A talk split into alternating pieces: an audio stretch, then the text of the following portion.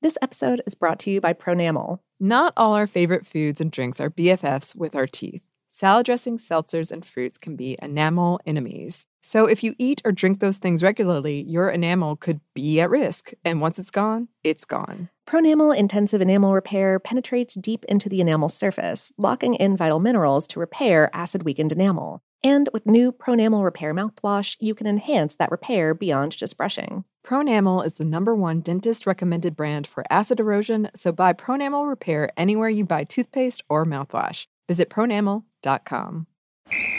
Ready? Let's go. Give me a vacation. Vacation! Give me a golf course. 70 courses! Let's get a water sport. Paddleboarding! Can I get excursions? Whale watching! Time for chill vibes. Beach yoga! How about a garden tour? Balboa Park! Give me a dolphin.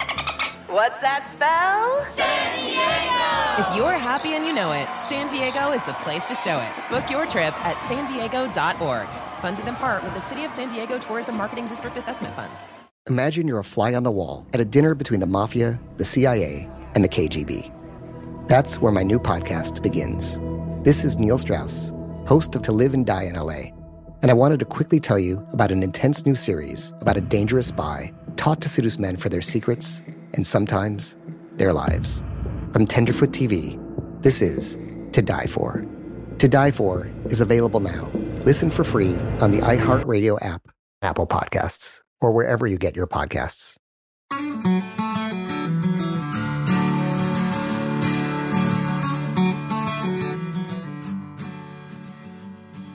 Hello and welcome to Savor, production of iHeartRadio. I'm Annie Reese. And I'm Lauren Vogelbaum, and today we have an episode for you about turtle soup. Yes. And what a wild ride it is. Oh my heck. Yeah, yeah, this is right. This is one of those ones where like I was like, "Oh yeah, this is a okay, so so like Mardi Gras is coming up." And I was like, "All right, like what's a dish that New Orleans is famous for that we haven't really dug into yet?" Uh Commander's Palace is sort of famous for having turtle soup. You had some while we were there. Yep. Um, let's talk about that. And then you get into the history, and it's just bonkers. It, Mhm. it's just like, what the heck were humans up to? What were they doing and why? Holy heck. Yes. Yes. And it was one of the times where we kept having to remind ourselves Huh. we are a food show. Yeah. Turtles are cool and weird. It was difficult, listeners. It, was really, difficult. yes. Um, I, I, I, before we started, I had to like close a side quest tab that I had just opened about tortoiseshell, like as a material, um, because I, we, we have to record this episode, and I can't today. I cannot today. We're a food show, ostensibly. ostensibly. Uh, we do have some fun facts. We do. Sad facts in Yep. this one. Mhm. Um, I did just remember before we did this. Some of you listeners know, I know Lauren knows, I have not a great history with pets. Um, Oh, uh-huh. through no fault of my own, I would like to say, but some of it was fault of my own. Uh, this was all like as a young child. I did have a pet turtle. Uh-huh. I believe his name was it was one of those like really bad puns like Shelly. I don't think it was Oh. Shelly, but it was like that, That level. level. Okay. I had a pet turtle and my uh, older brother had a pet snake. And we went on a vacation and we brought them both with us. Oh, uh, yeah. that's ambitious. It certainly was. And uh, we, we were going to go out to lunch. And I put up this whole big fuss about, like, look, we can't leave my turtle with the snake because the snake will kill my turtle and it will be so tragic. And my parents were like, that's really not how it works. It'll be fine. Huh. Uh-huh. Um, so we kept them in the same largish, like, aquarium situation hmm and we returned from lunch and um both were dead Oh, oh, oh. because my turtle had tried to eat the snake oh. and choked and so no Um, more turtles for me Um, I I'm sorry that I just laughed so hard at that. Um, no it's pretty funny in, in hindsight i'm sorry to the turtle and the snake i Yeah. judged you too harshly snake Yeah, it was the turtle that was the threat I yeah, no, and turtles, yeah. Um Oh, turtles have a lot of ire in their hearts. Yes. Um they do not like us, and I think No. that this history will reveal why. it will indeed. It will indeed. Uh, to kind of give us an up note after that story, I also recently hung out with a good friend of mine, friend of the show, Marissa, and it's it's a long, confusing, convoluted story. But essentially, she just said in the middle of a conversation, uh, "That's like turtle talk," and expected us all to know what she was talking about. Huh. And it took, I would say, a solid seven minutes before we got to the bottom of what she was talking about, which is Crush, the animated turtle from Finding Nemo, has this thing called Turtle Talk at Disney World, Oh, okay. where he talks to you. oh. Um, turtle talk.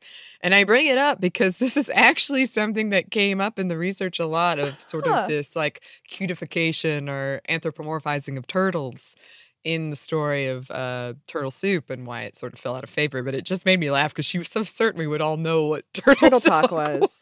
like clearly it's Turtle Talk. Uh Obviously. right. Um was yeah, no, that's funny. not I had not heard of that before either, so I'm glad thank you for elucidating. Um Oh, always. yeah. It was very funny. It was one of those conversations I wish I had recorded.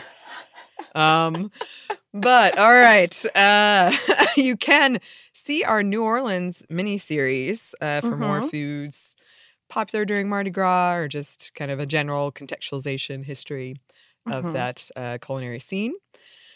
And yes, I did have some. I had some turtle soup when we were there, but I guess this brings us to our question. I suppose it does. in a very interesting way. Yes. Um, turtle soup. What is it? Well, uh, turtle soup is a category of soups made with turtle meat. Uh, though these days, a mock turtle soup is probably more common in a lot of places, um, uh, which is a category of soups made with turtle substitutes.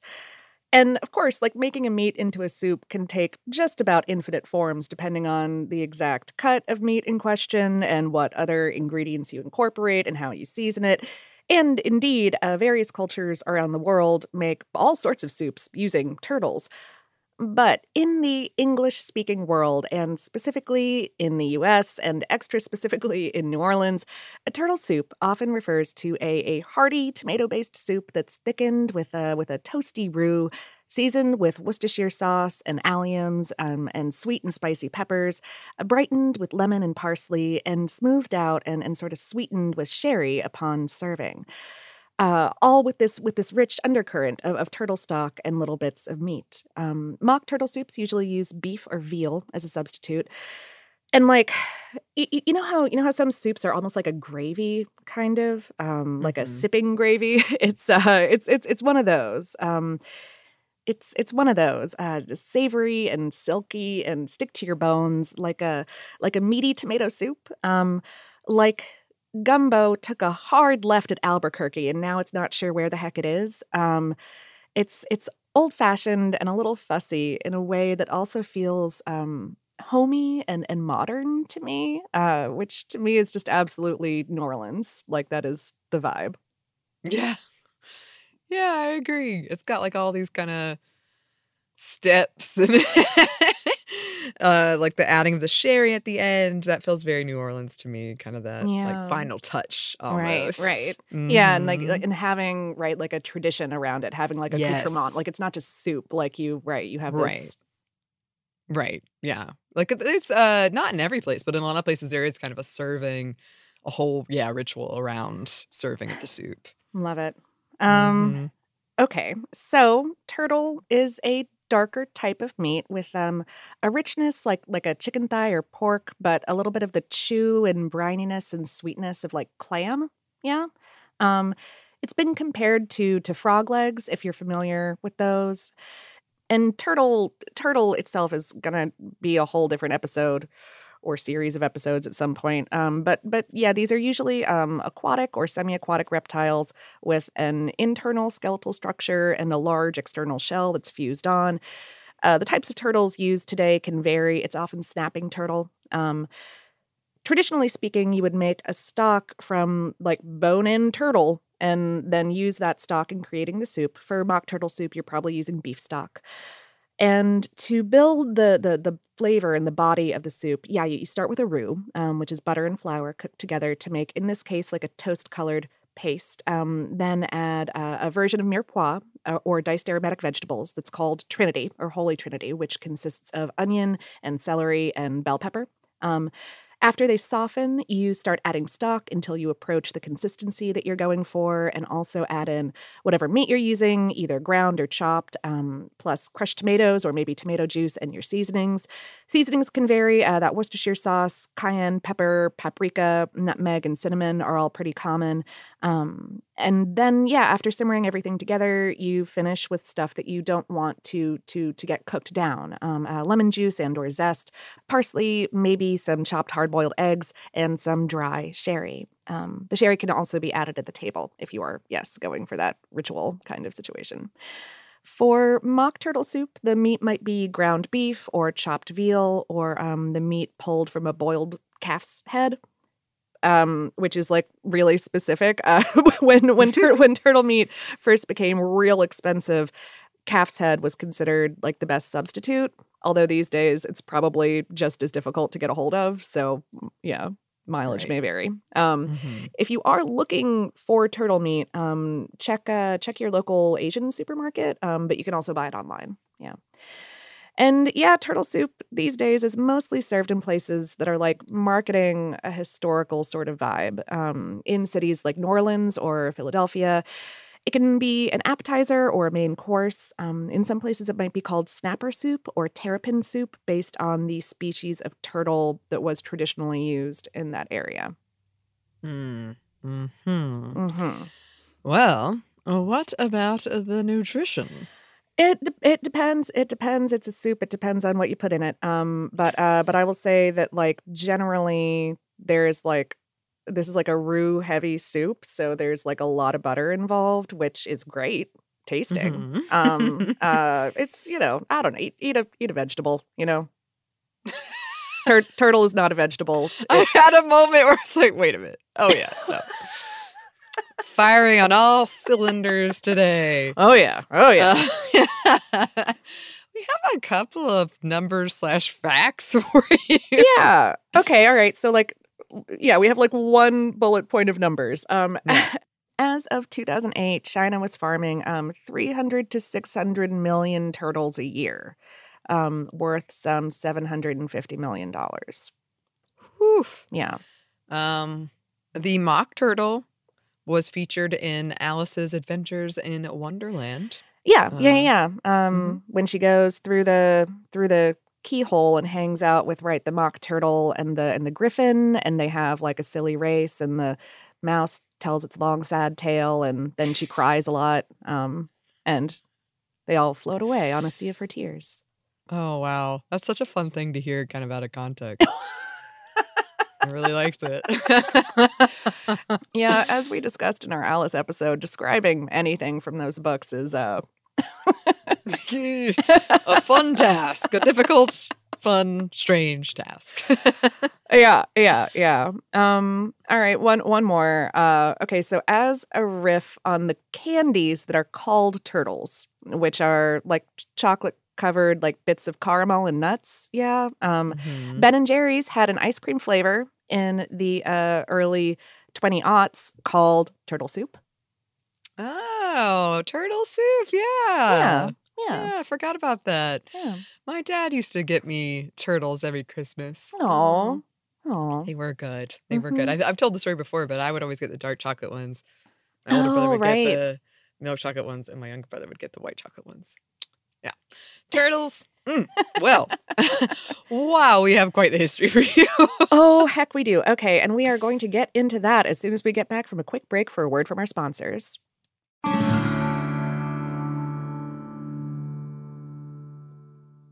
This episode is brought to you by Pronamel. Not all our favorite foods and drinks are BFFs with our teeth. salad dressings, seltzers, and fruits can be enamel enemies. So if you eat or drink those things regularly, your enamel could be at risk. And once it's gone, it's gone. Pronamel intensive enamel repair penetrates deep into the enamel surface, locking in vital minerals to repair acid weakened enamel. And with new Pronamel Repair mouthwash, you can enhance that repair beyond just brushing. Pronamel is the number one dentist recommended brand for acid erosion, so buy Pronamel Repair anywhere you buy toothpaste or mouthwash. Visit pronamel.com.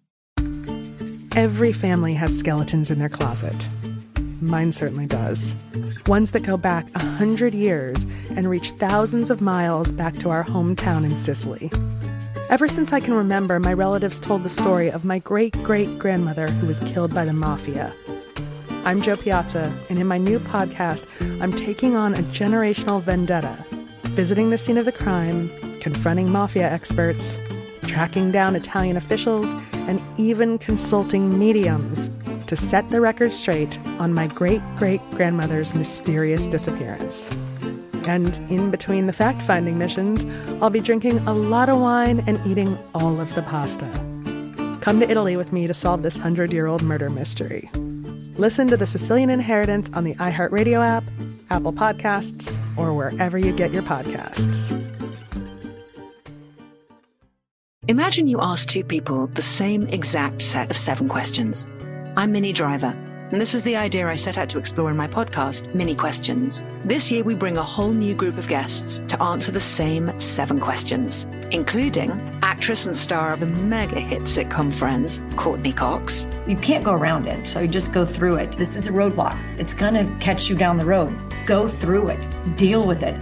comedian, writer, and star of the series Catastrophe, Rob Delaney, I shouldn't feel guilty about my son's death. He died of a brain tumor. It's part of what happens when your kid dies. Intellectually, you'll understand that it's not your fault, but you'll still feel guilty. alt rock icon, Liz Phair, That personal disaster wrote Guyville. So everything comes out of a dead end. and many, many more. Join me on season three of Minnie Questions on the iHeartRadio app, Apple Podcasts, or wherever you get your favorite podcasts. Seven questions, limitless answers.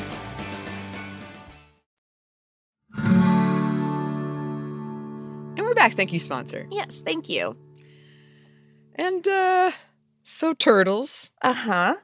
Oh dear. Yep. Uh, yeah. That's gonna be a whole episode. Also, yeah. probably a whole different podcast. yeah. They're fascinating, honestly, Mhm. fascinating. Mm-hmm. And they're very, very old. And they're like frequently put in the same kind of category of like dinosaurs. So that's cool. I like yeah. that. Uh huh. Uh huh. Um, I found some accounts that said that they're about 110 million years old. Sea turtles, specifically. okay. Cool. Aquatic turtles. Mhm. Um, although some pretty recent developments, I think from 2018, put them at closer to 230 million years old. Oh wow. Okay. All right. Mhm. Cool. Yeah. Um. Okay. So they've been doing what they've been doing for for just a second here. Yeah. Yes. For a hot 2nd Mhm. Um. Well, uh, archaeological evidence shows that Paleolithic people were probably eating turtles and tortoises as long as four hundred thousand years ago in what's now Israel. Um. So, uh, yes, turtles have been around for a while, and we have been eating them for a while. Yes. And this was one of those ones where, to me, it just makes sense wherever turtles were, people were probably eating them. I couldn't Mhm. like find a lot of sources about it, but I imagine, yeah, if Mhm. turtles were around, people were probably like, can I eat that?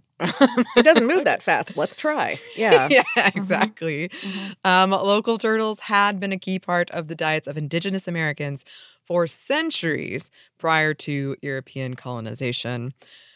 Um, but yeah, jumping way ahead, hmm turtle soup. Uh, turtle soup became popular in the 1700s. According to some sources, British soldiers on the return voyage from the Caribbean would catch wild turtles um, as a source of protein. Um, and they would also transport some of these turtles back home, where rich people readily bought them up, snatched them up, um, serving them at these fancy dinner parties and celebrations. At the height of the turtle trade, Britain was importing 15,000 turtles from the Caribbean a year. Cool.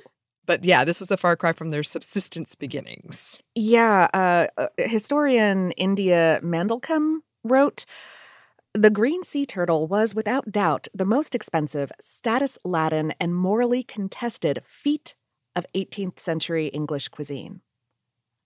Like, by the 1750s, eating turtle was a huge status symbol and like vaguely patriotic for the English because like they had successfully colonized the Caribbean and they could afford to import this kind of weird animal from there and then eat it. Uh, Hmm. so it was really wrapped up in this kind of like nationalistic pride about colonization. Interesting. Interesting giving what happens with like New Orleans and France and England. Anyway. Huh. Okay. Well, this dish's popularity extended to the well to do in the American colonies. Mhm. Um, and it was adapted based on region too. Um, they even played a main role, like uh, turtle soup um, and turtles also played a main role in some post revolution American dishes for the likes of John Adams. And apparently, there was an elite Hoboken Turtle Club formed in Uh-huh. 1796. Sure. And and President Lincoln allegedly had turtle soup at his inaugural feast. Like it was a very yeah, it kind of had this like aura, this mystique. Mm-hmm. Fancy turtles. Um, yeah. In Philadelphia, for instance, people would add sherry just before serving. Um, and at the time in that area, turtle soup generally consisted of big green sea turtles. Yeah, and, these had to be brought in from the coast, um, and and possibly from further down south. Their their fat layer has this greenish tinge that might have kind of colored the soup a little bit. I'm not sure. I, Yeah. yeah, Which was a thing. Which was a thing. You wanted the, well, some people wanted that green tinge. yeah, yeah. Um, and these turtles could vary wildly in size, but generally fell between 50 to 300 pounds. And because of the size and price of the turtles, they were often the centerpiece of a banquet. And people might have even purchased tickets to attend where there were these turtles at the Mhm. centerpiece to see what Mhm. all the fuss was about. Yeah. Um, I read some of these events were called turtle frolics. turtle frolics. Turtle frolics. Sure. Yes, and it wasn't just private citizens either. Hotels and restaurants would run ads about their turtle offerings. Yeah, um, I I saw that some right hotels and restaurants would um would take a turtle shell from a previous uh frolic, I suppose, um, and uh, and paint like on the shell, like hey, basically like hey, we have turtle soup here, come check it out, um, and hang the shell outside, and that was part of the. I mean, they would might also run an ad on a newspaper that was not printed on turtle shell, um, but yeah, yeah. Um, and and right, people would keep them in like big tanks um, until they were ready for use, and so that was kind of part of the draw because you get get to see this turtle. Um, in in 1808, I read there was a dinner held in London for 400 guests that served 2,500 pounds of turtle. Wow. Wow. It was a Mm. whole thing. It was a whole thing. Ooh. Uh, by the 1860s, companies in Texas were canning green turtle. Okay. All right. Um, and yeah, it, it became this whole thing. It, it became like a cultural benchmark that anyone of like a certain level of sophistication was expected to to know about and to have had. Um, a, a Swedish traveler who visited the United States in the 1860s went to New Orleans and um, was trying to write home about gumbo. All right, and and he used turtle soup as this this benchmark. Yeah. He said that gumbo is the crown of all the savory and remarkable soups in the world, a regular elixir of life of the substantial kind. He who has once eaten gumbo may look down disdainfully upon the most genuine turtle soup. Whew. Wow. Yeah. What a burn. I,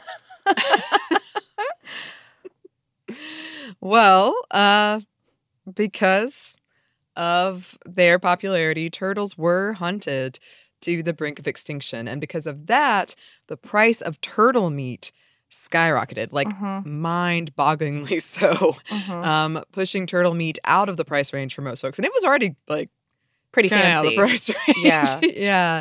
Um, not to mention, most recipes at the time for turtle meat were extremely complicated and time consuming. Like some of them were five to six pages for a recipe. Mhm. So that's a Mhm. lot of also time Work. You're putting Yeah, in. sure. Yes. Um, Hannah Glasse's 1751 edition of The Art of Cookery, made plain and easy, included some of the earliest English recipes of turtle, uh, with some focusing on the fins, on the entrails, on the belly, uh, the back of the shell, um, and the soup as Yeah. well. And the soup in this book is like a recognizable version of what we still eat today. It's a it's a veal broth with uh, with turtle meat, um, clove, nutmeg, cayenne pepper, uh, Madeira wine, thickened with roux. Yeah. Yeah. Yeah. Um, in her 1769 work, The Experienced English Housekeeper, Elizabeth Raffald wrote The first course should be of turtle only when it is dressed in this manner. But when it was with other victuals, it should be in three different dishes. But this way I have often dressed them and have given great satisfaction. Satisfaction with a capital S. I Oh, don't know if that was like in the book or if that was just. but I hope that it was in the book. Yeah. Capital S satisfaction. Capital S satisfaction. I love it. Should be turtle only. Otherwise, I am out. um, but kind of the point being when that recipe was included in a lot of the articles I read that it was for the the well-to-do. It was like a part of the the meal. It was just Yeah. in some way you had turtle. Um, some early recipes called for including the turtle's blood after bleeding it into into the soup. And a significant number of American and English cookbooks from this time included five or more recipes for turtle. And some people think that's because it was kind of complicated to cook or to make. Like it, ha- it did have a lot of pieces and it had a lot uh, going Oh, on. sure. And yeah, and you know, like like where someone might more easily know what to do with like a chicken, Right. there needed to be some explanation about how to butcher a turtle. Right. Yeah. Yeah. Yes. Okay. So we're seeing this decline in in turtle, the turtle population. We're seeing this really high price. Um, this is where we get mock turtle soup. Um, and yeah, it's right in the name. Uh, it's just basically like trying to find a substitution for turtle that's close enough. Um, cooks and chefs experimented until they arrived at a soup that imitated the flavor and texture of turtle soup. And yeah, it was typically a combo of calf's head at the time and light vegetables. Um, and some even found a way to make this mock turtle soup green to Hmm. further mimic the popular dish. Um, but a note too, it wasn't easy to make either, and it wasn't necessarily inexpensive. Nope. Just Yeah. less wildly expensive.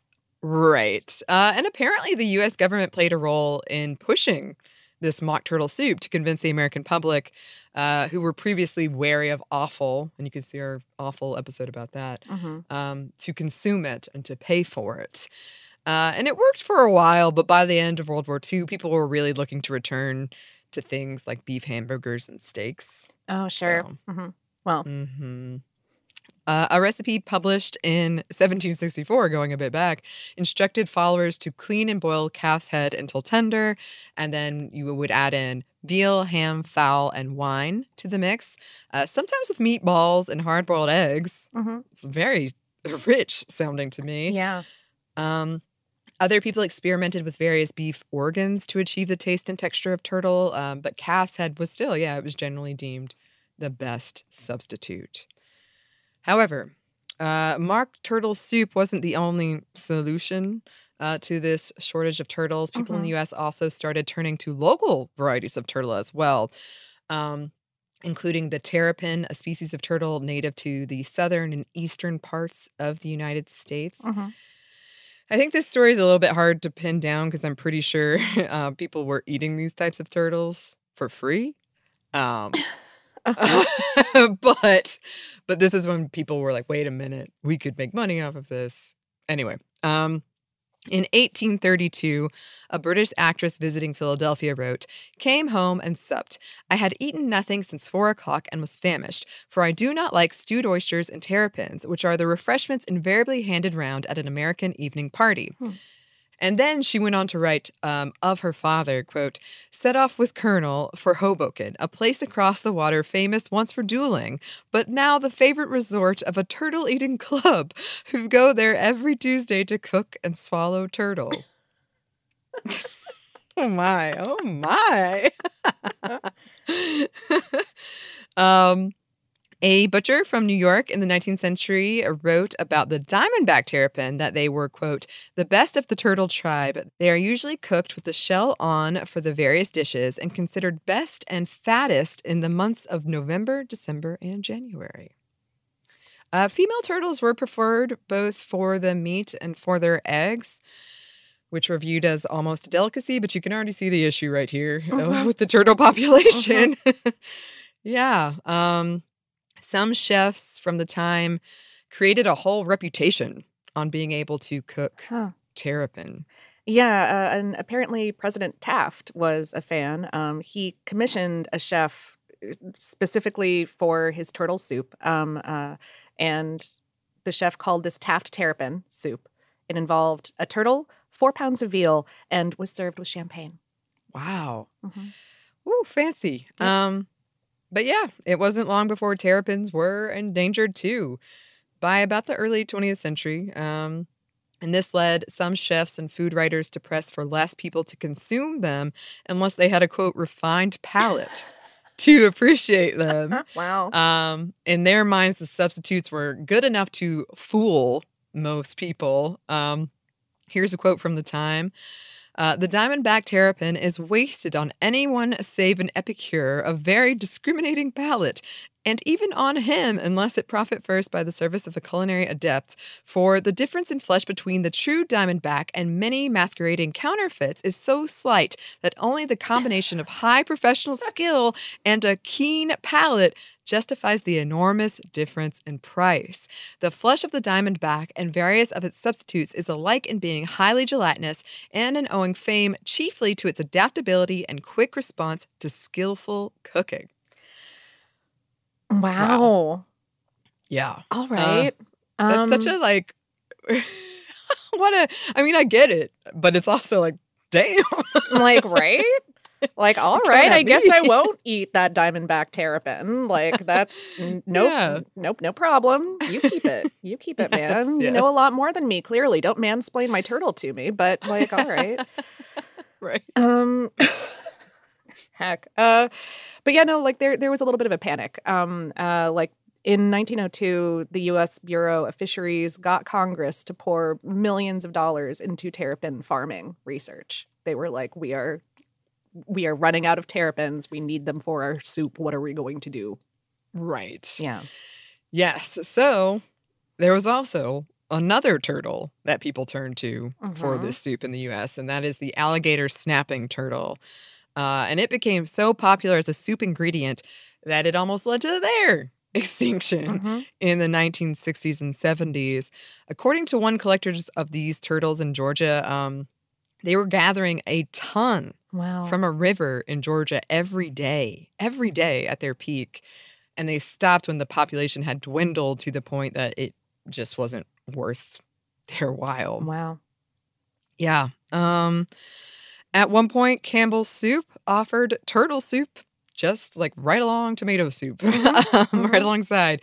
Uh they did discontinue it uh, by the the 1960s. And by the 1960s even mock turtle soup was fairly rare. Uh but yeah, we have to step back a bit again uh-huh um, because we got to talk about prohibition yeah clearly clearly because it actually Mhm. played a role in the conservation of the turtle species and the decline of turtle soup Mhm. in the US because sherry was a main Yep. ingredient in many turtle soup recipes. Yeah, uh, and the the downfall of turtle soup um, was really due to this one-two punch between Prohibition and the Great Depression. Like you couldn't get sherry, and turtle was this premium ingredient at this time when many could not afford the expense. Um, turtles were going for the equivalent of like a hundred bucks a piece at the time. Whew. hmm Mm. However, uh, through all of this, local turtle was still this subsistence food. Like like I said Mhm. earlier, they were kind of free if you could find them. Yeah. yep. Mhm.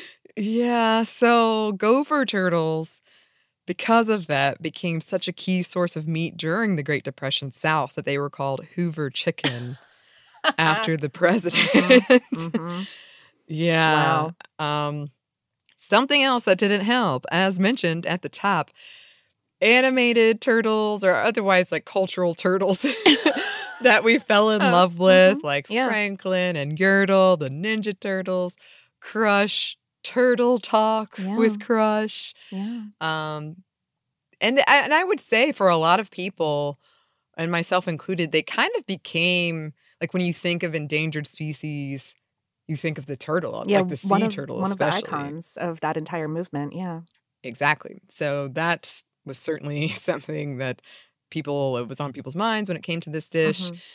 Um, in 2004, Louisiana legalized the commercial collection of alligator snapping turtles. Um, restaurants in the state that still offer traditional turtle soup source their turtles from farms and not wild populations. Yeah. That's kind of an older number, so I would love to know how that's going. Um, Yeah. yeah, because it is, from what I understand, kind of as you said at the top, Lauren, relegated to certain areas and restaurants, um, and kind of subject to certain rules. And I feel like they know, they understand that a lot of people do have this, like, but Franklin the turtle, Right? not Crush. what about Turtle Talk? Don't you know about turtles? Turtles are friends, not food. Yeah. Yeah. um right i mean you know like like i i had a crush on donatello like any normal child growing Of course. up. so that, Indisputable. uh gosh um uh but but but right yeah so uh, and and and there were like a bunch of laws that went into effect in the 1970s that um that prevented the um the wild collection of turtles um so Yeah. Yeah.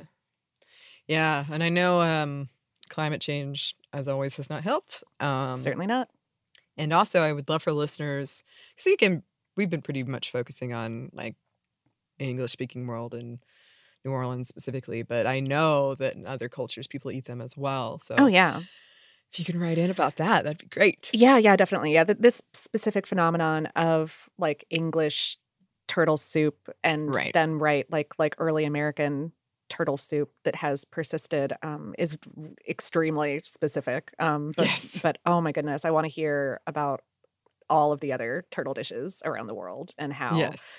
And whether or not other people messed up their turtle populations as seriously as we did. Yes. We certainly did. We certainly did. Mhm.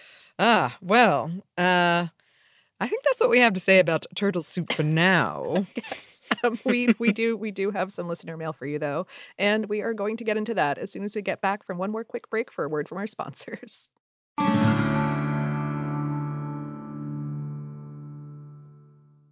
This episode is brought to you by Pronamel. Not all our favorite foods and drinks are BFFs with our teeth.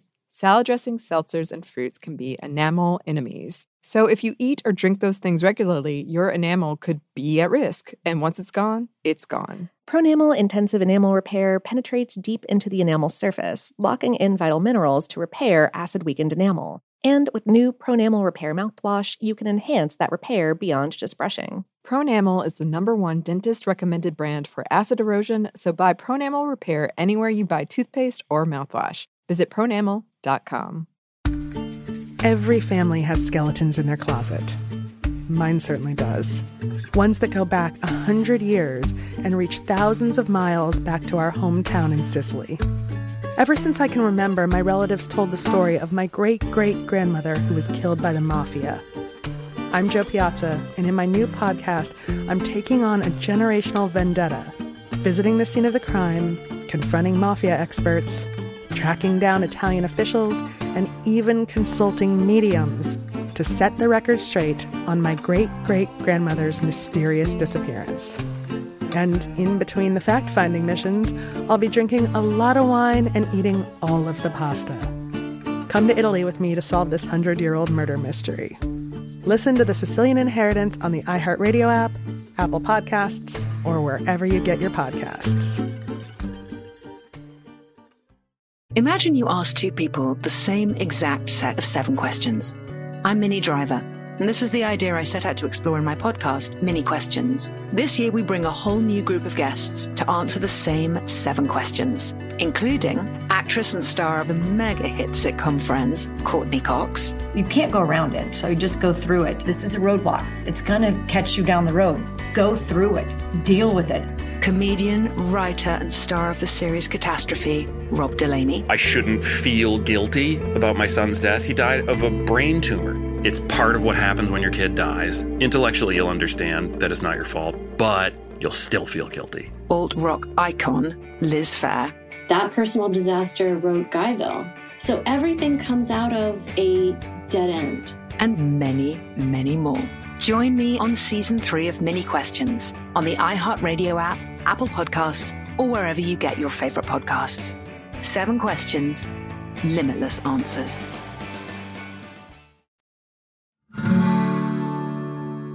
Back. Thank you, sponsor. Yes, thank you. And we're back with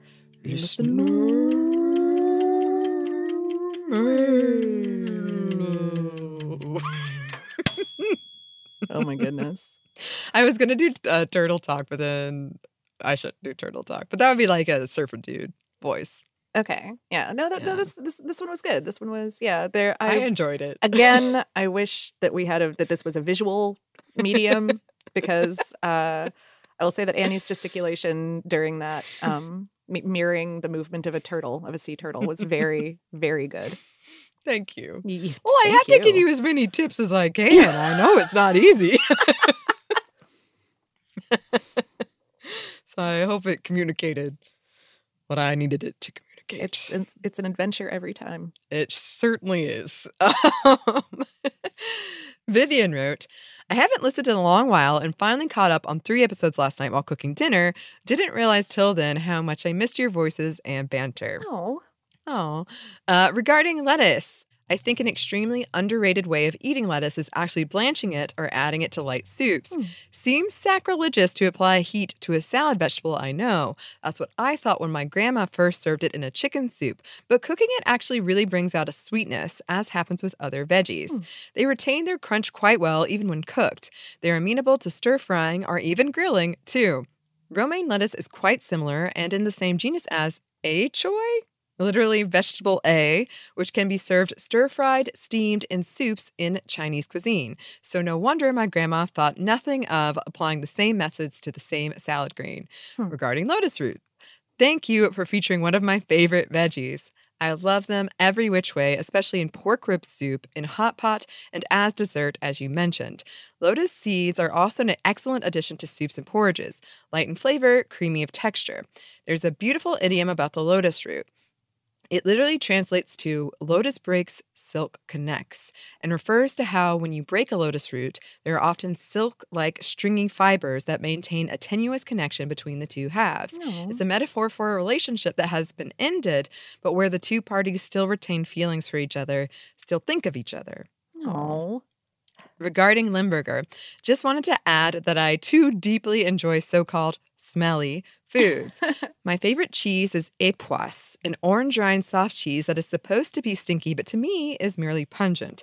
Same goes for durian. I don't think it smells like socks or garbage at all. It just smells strongly like the promise of an incomparable complexity and strength of flavor. Hmm. If you haven't tried it, I highly recommend fermented tofu curd, sometimes considered Chinese cheese. Wang Jifu is the go to brand, and it can come in a variety of different flavors. I'm currently going through a jar of gray blocks dubbed Stinky Tofu. May the new year bring you lots of new deliciousness. Aw. Oh, thank you. Yes. Oh, Yes. I've had a lovely stinky tofu. It's- I really like it. yeah, no, I right. I I enjoy stuff like that. Um, it's right. It's maybe not every day, all the time, constantly. Sure, but uh-huh. certainly as like a ooh, oh, that's a, that's exciting, huh? Yeah. Yeah. Like I said, I'm pretty sensitive to smell, but if I can like get past the smell, then I Mhm. love like quote stinky things as well. Yeah. Uh, they usually do have like the flavor doesn't match the smell in a really interesting way a lot of times. Oh no, absolutely, absolutely. The smell is usually so much stronger than the flavor, and so Mhm. then you're like, oh, this is nice. This is like sort of mild. Yes, yes, yes, yes. Um, I am. Durian is part of our feast. It's been there Hmm. forever. We will try it. I want to try it. Um, also, I apologize if I mispronounced anything in there, but I tried my best. And also, I love that idiom. Right? Um, oh, that's so Lotus nice. breaks, silk connects. That's very. I love that. That's beautiful. And Mhm. and yeah, uh, grilled grilled lettuces are so good. yes. Mm-hmm. One of my favorite things to do. Mm-hmm. Agreed. Mhm. Well, uh, Anne wrote, Thanks to your episode on bonito flakes, we have discovered a new favorite snack for our two year old. She is obsessed with onigiri filled with soy sauce, bonito flakes, and furikake.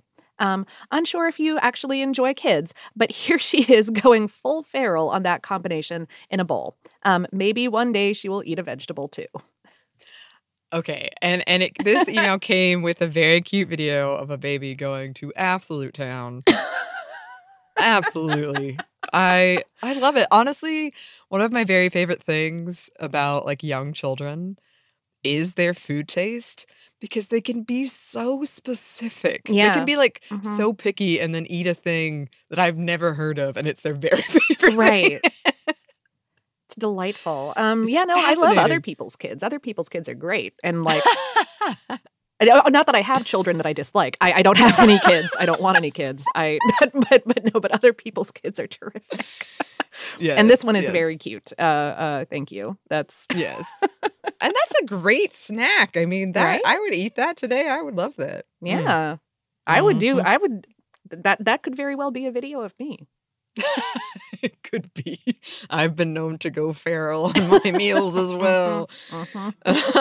Um, well, thanks to both of those listeners for writing in. If you would like to write to us, you can or email us hello at savorpod.com. We are also on social media. Uh, you can find us on Twitter, Facebook, and Instagram at SavorPod, and we do hope to hear from you.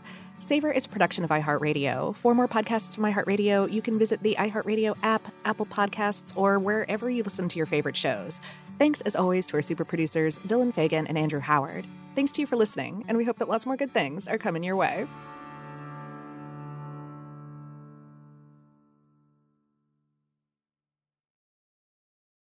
This episode is brought to you by Pronamel. Not all our favorite foods and drinks are BFFs with our teeth. Salad dressings, seltzers, and fruits can be enamel enemies. So if you eat or drink those things regularly, your enamel could be at risk. And once it's gone, it's gone. Pronamel Intensive Enamel Repair penetrates deep into the enamel surface, locking in vital minerals to repair acid weakened enamel. And with new Pronamel Repair mouthwash, you can enhance that repair beyond just brushing. Pronamel is the number one dentist recommended brand for acid erosion, so buy Pronamel Repair anywhere you buy toothpaste or mouthwash. Visit pronamel.com.